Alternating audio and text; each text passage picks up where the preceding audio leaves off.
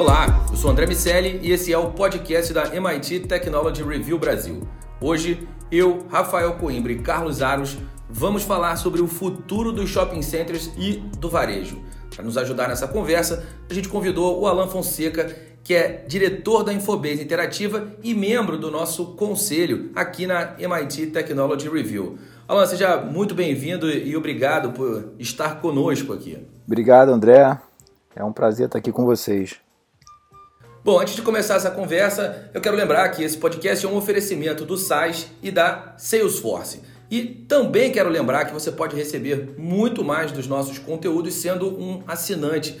As revistas, relatórios específicos, descontos em eventos e muito mais. Basta acessar www.mittechreview.com.br barra assine.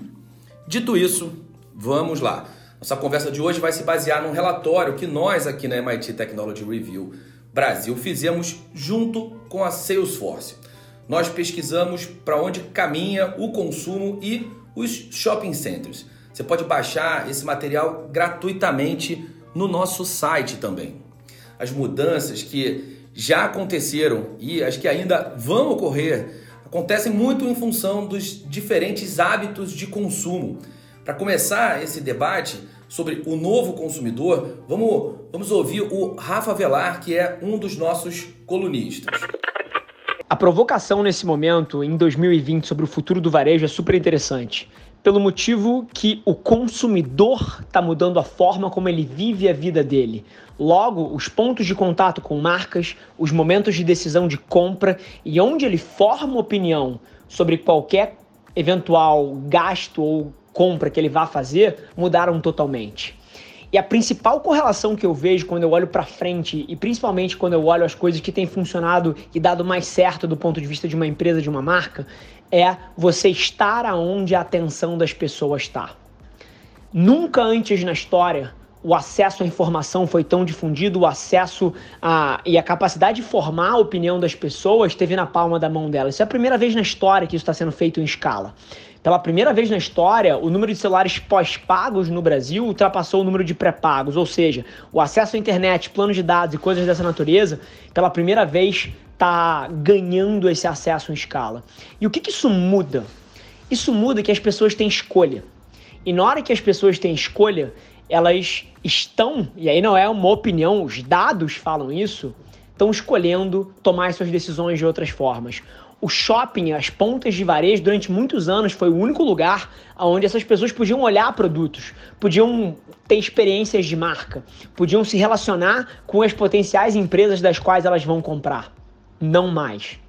A grande sacada é você entender que a jornada do consumidor está totalmente diferente, que hoje em dia ele forma opinião sobre a sua marca em conteúdo fotos, vídeos, textos e áudios nas 7, 11 plataformas que dominam a atenção das pessoas, é ali que ele está formando opinião. E o que, que as marcas e as empresas e as varejistas precisam fazer? Ir de encontro ao, ao, ao consumidor, ir de encontro aos hábitos das pessoas. Então, se eu tivesse que fazer uma provocação sobre o futuro do varejo, o futuro do comércio, ele está na junção entre esse conteúdo, essa, esse lugar onde as pessoas estão escolhendo estar, ou seja, onde elas se entretêm, e o comércio. O futuro do varejo está na fusão entre entretenimento e comércio. E aí coisas como shop streaming, live commerce e outras experiências de compras sociais com certeza tem um papel muito protagonista quando a gente olha para hoje, 2020 e para frente. Bom, esse foi o Rafa Velar, CEO da agência Velar e colunista da MIT Technology Review Brasil. Fazendo um resumo das nossas conclusões, o relatório fala sobre três grandes pontos: espaços sustentáveis, de que maneira o shopping center vai se transformar no sentido de trazer sustentabilidade e, e pensar nas pessoas como um, um espaço mais democrático e mais empático. Depois dos espaços sustentáveis, a segunda conclusão é sobre a mudança no consumo efetivo, a loja do futuro, um lugar de experiências acima de tudo. E o terceiro ponto são as tendências de tecnologia, de que maneira a integração entre os meios digitais e os meios físicos deve acontecer e impactar tanto as lojas quanto os shoppings. Bom, para começar nossa conversa, quero perguntar para o meu amigo Rafael Coimbra, né, quando a gente fala, Rafa, dos espaços sustentáveis na, na, no, no novo shopping, a gente fala basicamente de materiais verdes, ou seja, de construções que estejam relacionadas à sustentabilidade, com painéis solares, reutilização de água, luzes, é, iluminação geral em LED, enfim, uma, uma parte associada à construção e uma segunda parte associada ao acesso.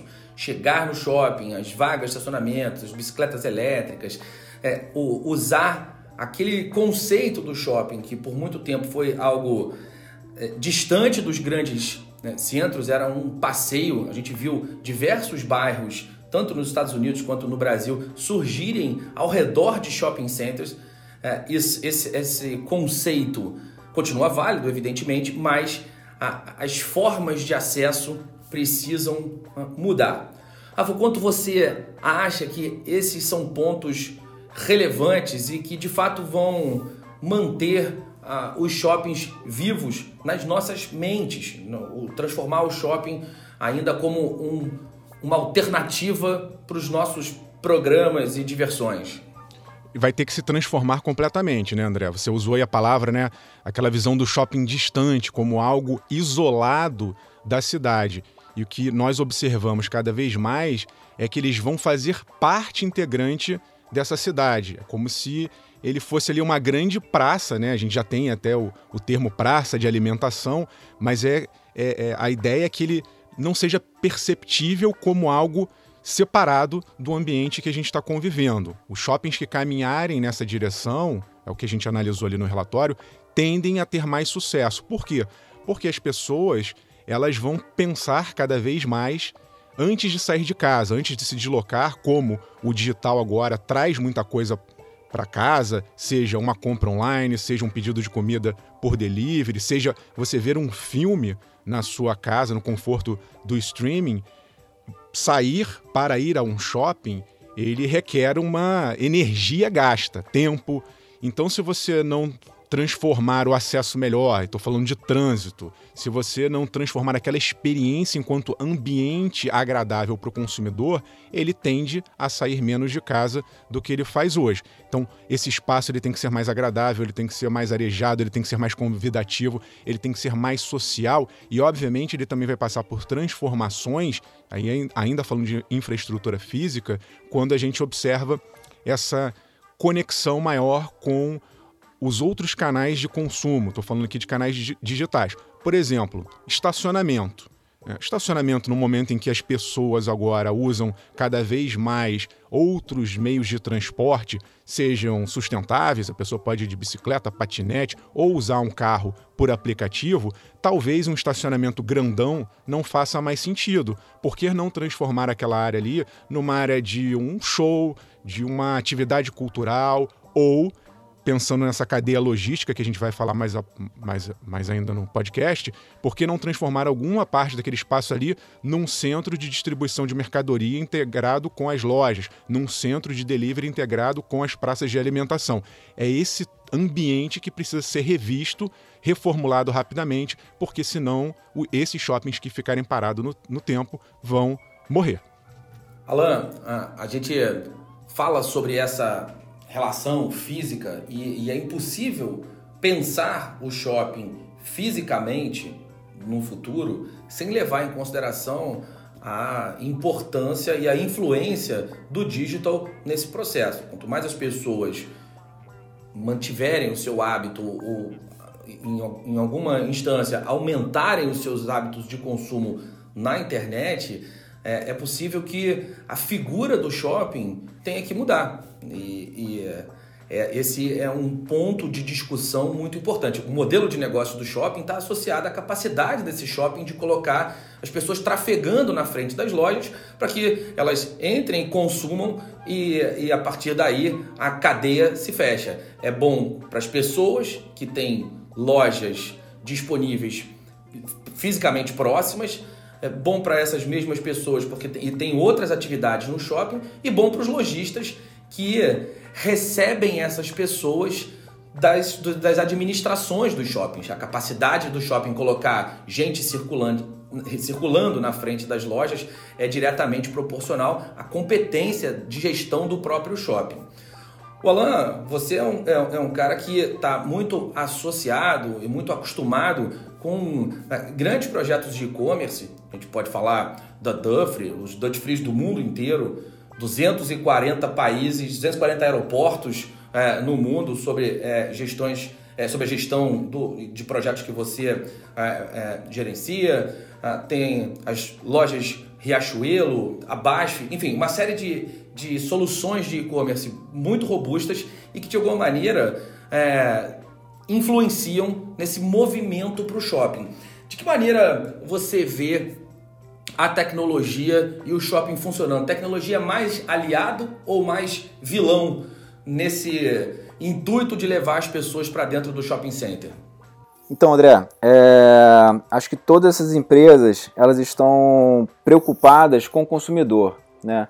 Acho que tem um objetivo que é vender, mas ela está preocupada com o consumidor se esse cara vai comprar uma vez ou vai comprar N vezes. Né? Então, esse é um, é um ponto que é importante para qualquer empresa que está vendendo pela internet ou, ou por um shopping, por exemplo. Eu acho que nesse momento que está vivendo hoje, o e-commerce foi um grande diferencial. É, a própria Dutch Free, que vive dos aeroportos, teve um impacto grande nessa pandemia, então a gente tem um, uma, uma diminuição dessa audiência nos aeroportos e por isso é, a frequência nas lojas físicas reduziu, mas o grande diferencial da Dutch Free foi ter feito uma plataforma é, de reserva. No Brasil, a gente não pode entregar o produto na casa do consumidor, mas na Dutch Free, por exemplo, a gente tem as lojas de fronteira que conseguem entregar o produto na loja do consumidor. Tá? Alguns países que conseguem, é, é, é de fato, vender o produto e entregar. É, então, eu, eu entendo que a tecnologia, as plataformas, ela é uma extensão dessa experiência. É, se os shoppings conseguirem, de fato, é, ou conduzir um processo onde elas têm uma própria plataforma que conseguem vender os produtos das suas lojas físicas, elas vão estar com certeza agregando mais valor às suas próprias lojas.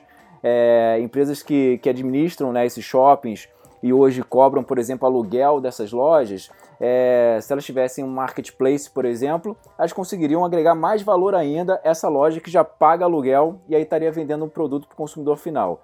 Sem contar com as experiências em store, né? a experiência de, de produto, é, a, avaliar um produto, já ter os comentários de um produto dentro de uma loja. Então, se imagina você entrar numa loja e você quer ver as avaliações daquele produto. Legal, se, se uma, uma loja tiver um, uma, um display que conseguisse exibir aquilo ali, já é um processo interessante caso aquele produto seja bom de verdade.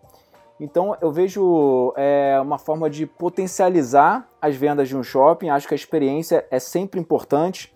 Quando a gente fala de experiência no e-commerce, é ele conseguir ver o, o, produto, conseguir ver as informações daquele produto e ter um processo fácil de compra. Mas a gente entende também que tem produtos que são necessariamente importantes que você consiga é, manusear, ter de fato uma, um envolvimento com aquele lifestyle e é, é por aí que eu acho que pode ter uma, uma integração muito boa entre shopping e as plataformas de e-commerce. Botar o, o Aros na conversa, chamando o segundo ponto da, da, do nosso relatório, que é sobre a loja do futuro. Aros, a gente tem uma experiência diferente para o consumidor, uma tendência de melhor aproveitamento de metragem nas lojas, então uma preocupação com redução de, das despesas, é, o que faz é, uma cria uma oportunidade para gerar uma experiência omnichannel, para fazer marketing hiperlocal, então os marketing, ou as ações de marketing super segmentadas, uma relação diferente com as lojas âncora e com os centros de distribuição, conforme o Rafa falou ainda há pouco. De todas essas mudanças da, da, na loja, no consumo de loja, o que você acha mais relevante nesse processo de transformação? Eu acho que é relevante e ao mesmo tempo é, é um desafio para muitas redes, porque é, quando a gente vai para a prática né, e começa a, a, a conhecer a dinâmica de cada uma dessas empresas, eu acho que o grande desafio ele ele está primeiro nessa experiência omnichannel. Ainda existe, e claro, durante a pandemia isso é, foi, houve uma, uma mudança forçada, né, estimulada uh, pela pandemia, mas que ela não se materializa ainda de uma maneira é, plena. É, nessa experiência omnichannel, tem muita loja que ainda não consegue entender uh, todas essas frentes que podem ser trabalhadas de maneira uh, conjunta, uh, oferecendo espaço para uma presença mais efetiva na vida desse consumidor, independentemente de onde ele esteja, do momento da jornada dele, fazer com que a marca, com que a, a, a loja esteja ali presente. O Omnichannel ele é uma, é uma realidade hoje muito discutida no campo teórico, mas que talvez para o médio e pequeno uh, lojista ainda não tenha se materializado da maneira uh, como, como deveria. Sobre uh, a questão do, do marketing hiperlocal, é, é um aspecto bem interessante quando a gente olha, sai do universo uh, dos, dos, shopping centers, a gente pensar num consumo uh, mais variado e a gente vem para as lojas uh, de, de, de, varejo de alimentação, quando a gente pega as grandes redes de supermercado, que até tem muitas delas unidades dentro de shoppings, uh, que passaram a fechar grandes lojas e abrir pequenas unidades mais espalhadas, próximas de comunidades menores, com focos específicos, atendendo a uma necessidade muito pontual. E aí agora, na contramão disso, a gente tem percebido que muitas marcas, algumas de roupas, lojas de sapato, aquelas que frequentemente nós, nos grandes centros, evidentemente, observávamos presentes em uh, shoppings, em centros de compras né, mais bem estruturados, passaram a ir para as ruas, ocupando pequenos centros de compra, ou mesmo com uma loja aberta uh, em uma rua uh, comercial, com um comércio mais, uh, mais importante. Ou seja, é uma mudança também de postura, porque se percebeu que é preciso estar mais próximo desse consumidor, fora o fato de que alguns centros de compras não conseguiram entender essa proposta de transformação ainda, não perceberam, e o relatório é muito feliz em, em basicamente dizer ou, ou uh, os shoppings embarcam nessa transformação ou serão transformados à revelia, porque uh, os shoppings não perceberam de algum modo essas mudanças uh, e os custos continuaram mesmo, com poucos atrativos para que o consumidor fosse até lá.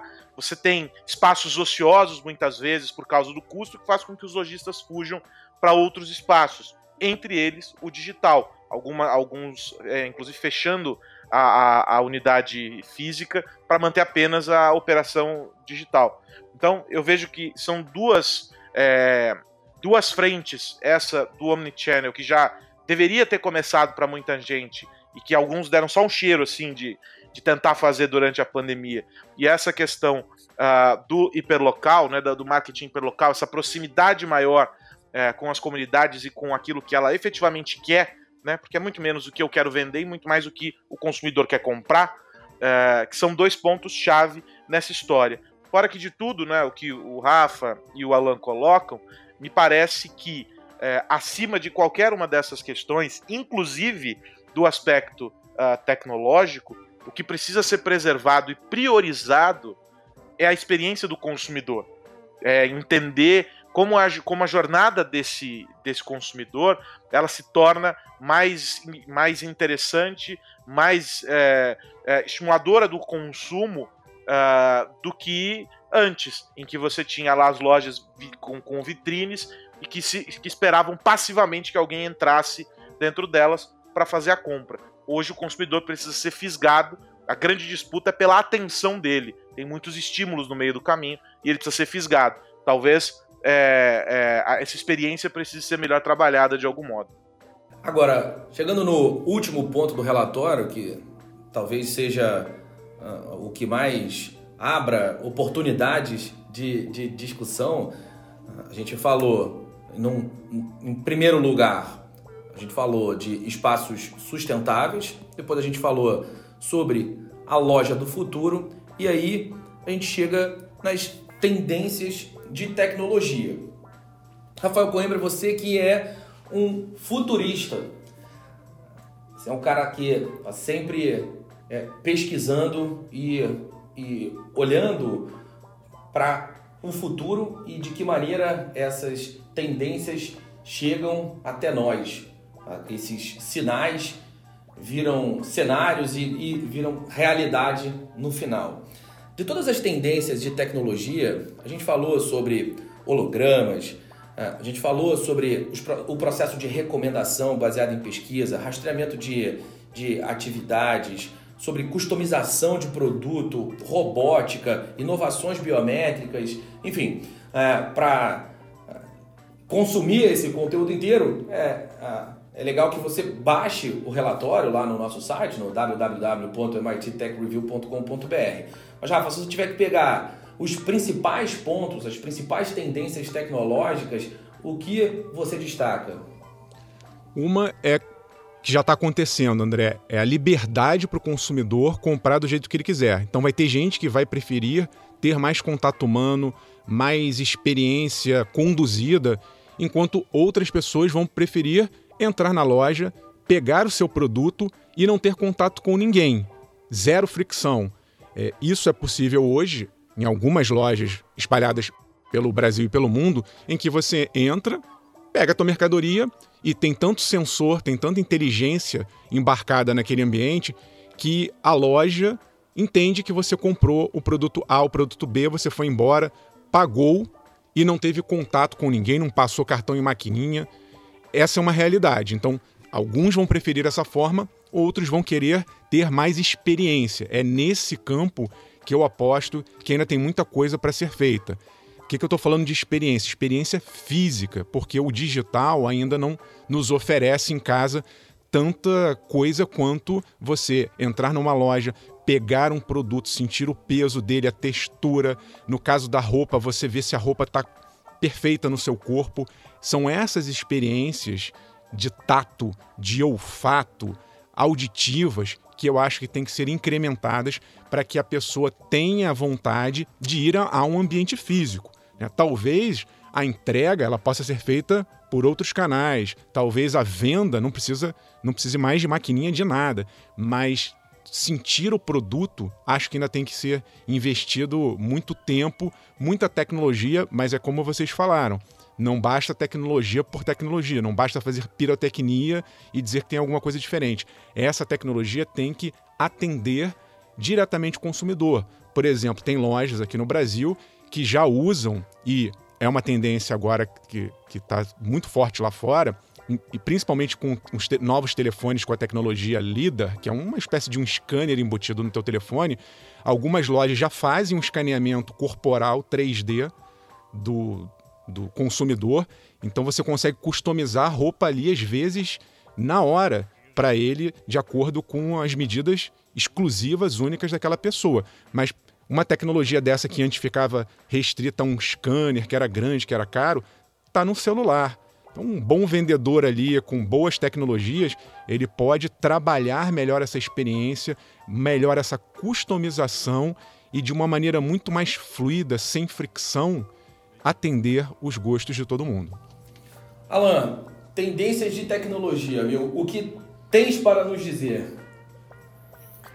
Bom, André, é, eu acho que o, o, Rafael citou um ponto que é interessante, que é essa experiência dentro da loja, onde você não tem a relação com o vendedor diretamente e você pode sair com o produto da loja e automaticamente você ser cobrado por, por esse produto, né, via tecnologias de, é, de beacon, é, enfim. Então é, a Amazon Go faz isso, é, já é uma experiência bem diferente, então você não tem esse processo de ir num caixa e pagar, é, isso acho que é um grande diferencial. É, a Infobase ela trabalha muito também com o mercado B2B. É, a gente desenvolve as plataformas de e-commerce utilizando Magento, é, uma plataforma da Adobe, e é um grande parceiro nosso. E o mercado B2B também tem se transformado muito. Então, pegar um caso que você inclusive citou, que é o da BASF, onde eles estão transformando o mercado agro. Então hoje, se você tem lá uma fazenda que compra é, pesticidas, por exemplo, né?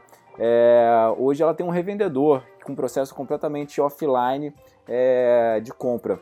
E aí eles estão realmente transformando o mercado, oferecendo para essas grandes fazendas é, o processo de compra online. Ele pode comprar grande volume de pesticidas, por exemplo, via marketplace. Ele pode comprar um trator via um marketplace. Então é, é, esse é um processo que é muito novo. Eu, eu percebo muito do lado da Infobase o quanto que isso está mudando. É, eu vejo que as empresas de B2C realmente estão é, é, investindo nesse, nesse, nesse processo de marketplace, poder ofertar mais produtos. A TIM também é um outro cliente nosso que está nesse processo. É, então eu vejo que o processo de, de venda é, e compra, né, é, ele vem se transformando é, de várias maneiras, tanto do ponto de vista de modelo de negócio, empresas que nunca fizeram isso e agora estão fazendo, é, e também quando a gente fala de mercado B2C que já está mais maduro, está acontecendo muito essa, essa experiência, né? Experiência em store. E usa hologramas, realidade aumentada para você poder experimentar, por exemplo, um óculos é, é, sem ter ele fisicamente. São formas de você adequar a necessidade do consumidor e efetivar aquela compra. Sem contar com outros é, plugins, por exemplo, que você consegue saber exatamente a medida daquela roupa. Né? Então hoje tem muita dificuldade de saber, pô, será que esse, esse tamanho PMG vai caber em mim? E hoje tem uma forma de você ter já suas medidas dentro de um plugin. Então todo site que utiliza esse plugin, ele, ele já entende qual a roupa perfeita para você, se aquilo vai caber em você ou não vai. Então também isso facilita o processo de compra. Então tem evoluções que eu entendo que são mais tecnológicas, muito voltado para a experiência, muito voltado para lifestyle, mas também tem essa questão de atender o consumidor da melhor forma, né? É você conhecer esse consumidor, porque isso facilita o processo de compra. Então você saber exatamente se aquilo serve para você, você saber se aquela, aquele produto é adequado para você e a empresa conseguir oferecer isso melhor para o seu cliente, é, isso já é um avanço tecnológico que não é necessariamente, necessariamente uma experiência é, imersiva, uma experiência voltada para o lifestyle. É muito mais atender simplesmente a necessidade de um cliente. Então eu entendo que a tecnologia ela está avançando muito nesse sentido, com as plataformas de CRM, com Big Data é, e com grandes experiências de plataforma de e-commerce. E também o lado que o Rafael citou, de você poder é, ter uma experiência dentro de uma loja utilizando esses recursos tecnológicos. Eu queria adicionar um ponto a, a essas perspectivas aí do, do Alan e do, do Rafa, que são os, os aplicativos que permitem a pesquisa visual e a pesquisa por voz. A gente tem uma a gente tem um espaço grande para ser ocupado é, por esse segmento.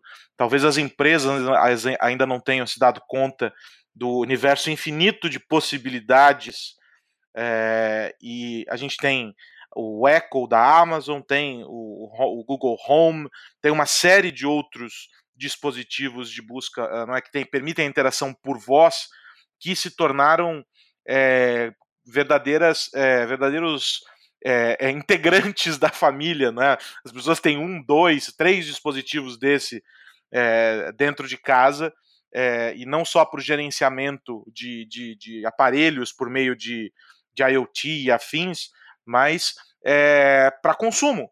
Né? Você consegue fazer pedidos de, de, de, delivery, pedir o carro não é, do aplicativo de transporte, é, alguns aplicativos de banco já operam por ali. Enfim, você tem uma série de, de ferramentas que já funcionam sob o comando por voz é, é, e que podem é, ser encaminhados aí para essa realidade do varejo e com aplicações específicas para dentro das lojas, para uma interação mais, é, mais próxima desse consumidor, entendendo que esses dispositivos eles estão onde todas as mar marcas querem estar, né? dentro das casas das pessoas, numa conexão é, frequente na, na, rotina de interação com essas pessoas, ou seja, é um caminho fácil para chegar até esse consumidor.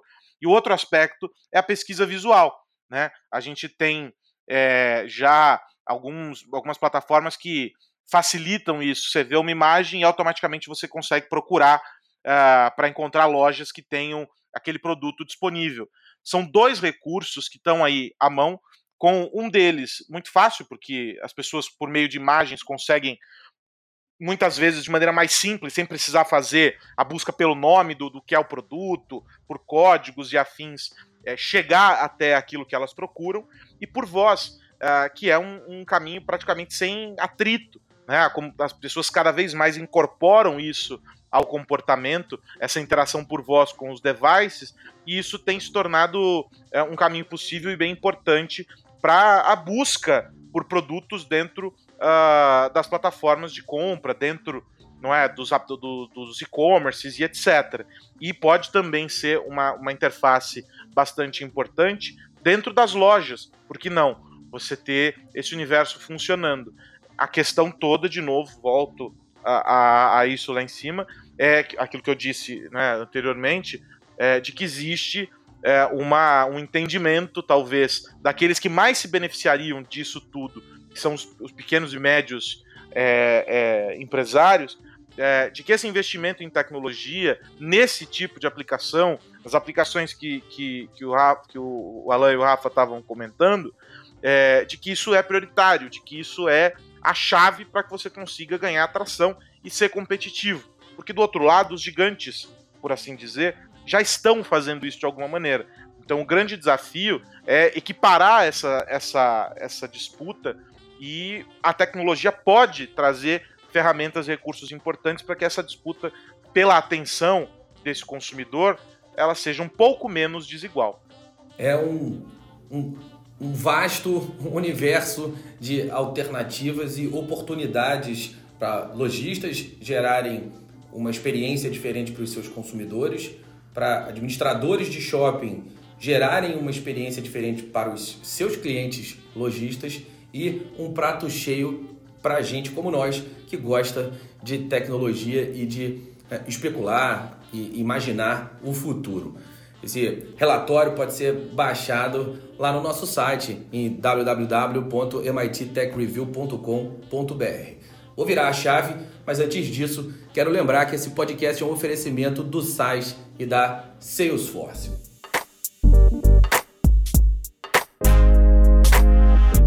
Meu amigo Rafael Coimbra, o que temos que ficar de olho nessa semana? André, essa semana eu tô de olho na Europa. Pode sair lá, nesses dias, uma lei, um pacotão que vai mudar completamente a relação dos consumidores europeus com as chamadas Big Techs, essas empresas de tecnologia. Nós estamos aqui recorrentemente conversando sobre elas, elas estão em xeque lá nos Estados Unidos, estão sob pressão, e a União Europeia, que há anos já vem questionando a atuação dessas empresas, o domínio delas, o poder delas, agora está para atualizar um, uma lei. Né? Eles chamam de Lei de Serviços Digitais. A ideia lá da Comissão Europeia é a seguinte: há 20 anos que a gente não mexe em nada, está na hora da gente colocar os pingos nos is. Então, já vinham discutindo isso mais recentemente, foi feita uma consulta pública e agora chegaram ali na redação final. É, é muito provável que no dia 2, agora de dezembro, saia esse pacote. O que, que eles basicamente estão pensando? Modernizar, obviamente, a legislação digital do país, mas sob dois aspectos. O primeiro é: querem regras mais claras, querem responsabilidade e transparência dessas empresas de tecnologia. Ou seja, se você tem um algoritmo A, B ou C, a União Europeia vai exigir que essas empresas mostrem: olha, por que, que você está entregando esse conteúdo na timeline de alguém e não na da outra pessoa? A, o consumidor vai ter o direito de saber como ele está sendo conduzindo. Eu ia usar a palavra manipulado, mas achei um pouco forte. Né? Como é que ele está sendo conduzido por aquela experiência ali na, na, nos meios, nos canais digitais dele. Ele tem que saber o que está acontecendo ali. E responsabilidade também no sentido de o que essas plataformas podem ou não podem publicar. O que aconteceu ao longo dessas duas décadas foi que quase que uma autorregulação, né? Cada empresa decidia as suas normas internas. E a Europa está entendendo que, olha, não é bem assim. O governo, as autoridades nacionais têm que apitar porque vocês estão tendo poder demais.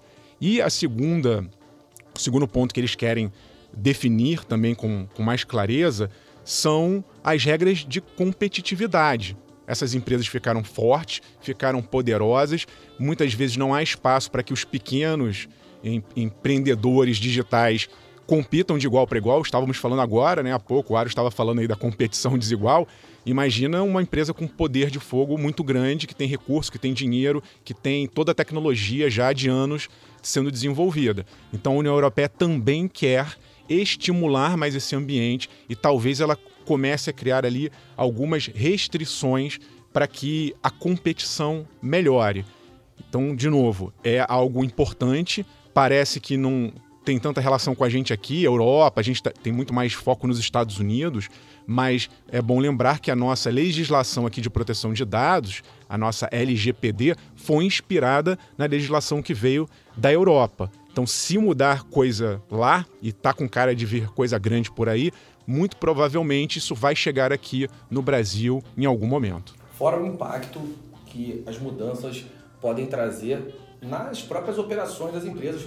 Foi assim com a Microsoft, quando ela resolveu embarcar o Internet Explorer na instalação do, do Windows, o movimento que começou na Europa acabou refletindo nas estratégias da empresa por muitos anos. Carlos Aros, meu amigo, no que temos que ficar de olho nessa semana? A gente precisa ficar de olho no caminhão de mudança da Apple, André. Eles estão deixando a China. É, a, a pedido do Tim Cook, a Foxconn está mudando a produção deles uh, para o Vietnã e segundo a Reuters que publicou aí os detalhes desse, desse plano, uh, tudo está relacionado a essa queda de braço entre Estados Unidos uh, e China. Evidentemente que as coisas devem se alterar a partir de agora com a transição não é, do governo norte-americano, mas o Tim Cook e a Apple, por assim dizer, não estão dispostos a é, depender da China. A pandemia mostrou que a dependência é, das cadeias de produção na China é, pode ser nociva para a empresa. Atrasos uh, nos planos de, de, de, lançamento de produtos, a distribuição uh, prejudicada, mesmo com uh, toda a estrutura que a Apple tem, que foi desenvolvida, vale lembrar, lá atrás pelo Tim Cook, e, aliás, esse foi o motivo não é, da ida dele para a Apple quando o Steve Jobs é, o contratou e toda essa, essa operação é, da Apple, que sempre funcionou muito bem, acabou se tornando muito dependente também é, da China. Então, é, eles estão trabalhando para diversificar essa produção, o que faria de alguma maneira com que houvesse é, uma menor dependência da China em casos como esse, extremos, não é? é? Um caso como esse da pandemia, mas principalmente prevendo que essa guerra comercial entre Estados Unidos e China pode ser que ela até se torne menos intensa é, em um governo Biden, mas que é uma tensão que vai existir porque são duas potências disputando uh, espaço, cada uma tentando manter uh, o seu território. De todo modo, tem um, um, um outro aspecto importante que são as tarifas é, e uma série de, é, de questões que, que também os chineses colocam para, claro, dificultar a vida é, dos norte-americanos. A Apple até driblou algumas dessas tarifas recentemente, a gente viu notícias é, de, de, algumas negociações que foram feitas, mas é, o, a mudança para é, uma região lá no, no, nordeste do Vietnã já está definida para o primeiro semestre de 2021 serão produzidos inicialmente os iPads e os MacBooks e a perspectiva, claro, é que mais mudanças aconteçam nessa reorganização da Apple. Agora, a questão toda é a seguinte: será que a Apple é a única a carregar o caminhão de mudança é, nesse período? Ou nós teremos mais mudanças? O pessoal já percebeu que os chineses não estão para brincadeira, André. Eu aposto que vem muito mais mudança por aí. As mudanças legais que o Rafa trouxe, as mudanças físicas iniciadas pela, pela Apple, é, que para mim vai ser a primeira empresa de uma série de outras empresas que também vão acabar readequando a sua cadeia logística de suprimentos, o seu processo produtivo.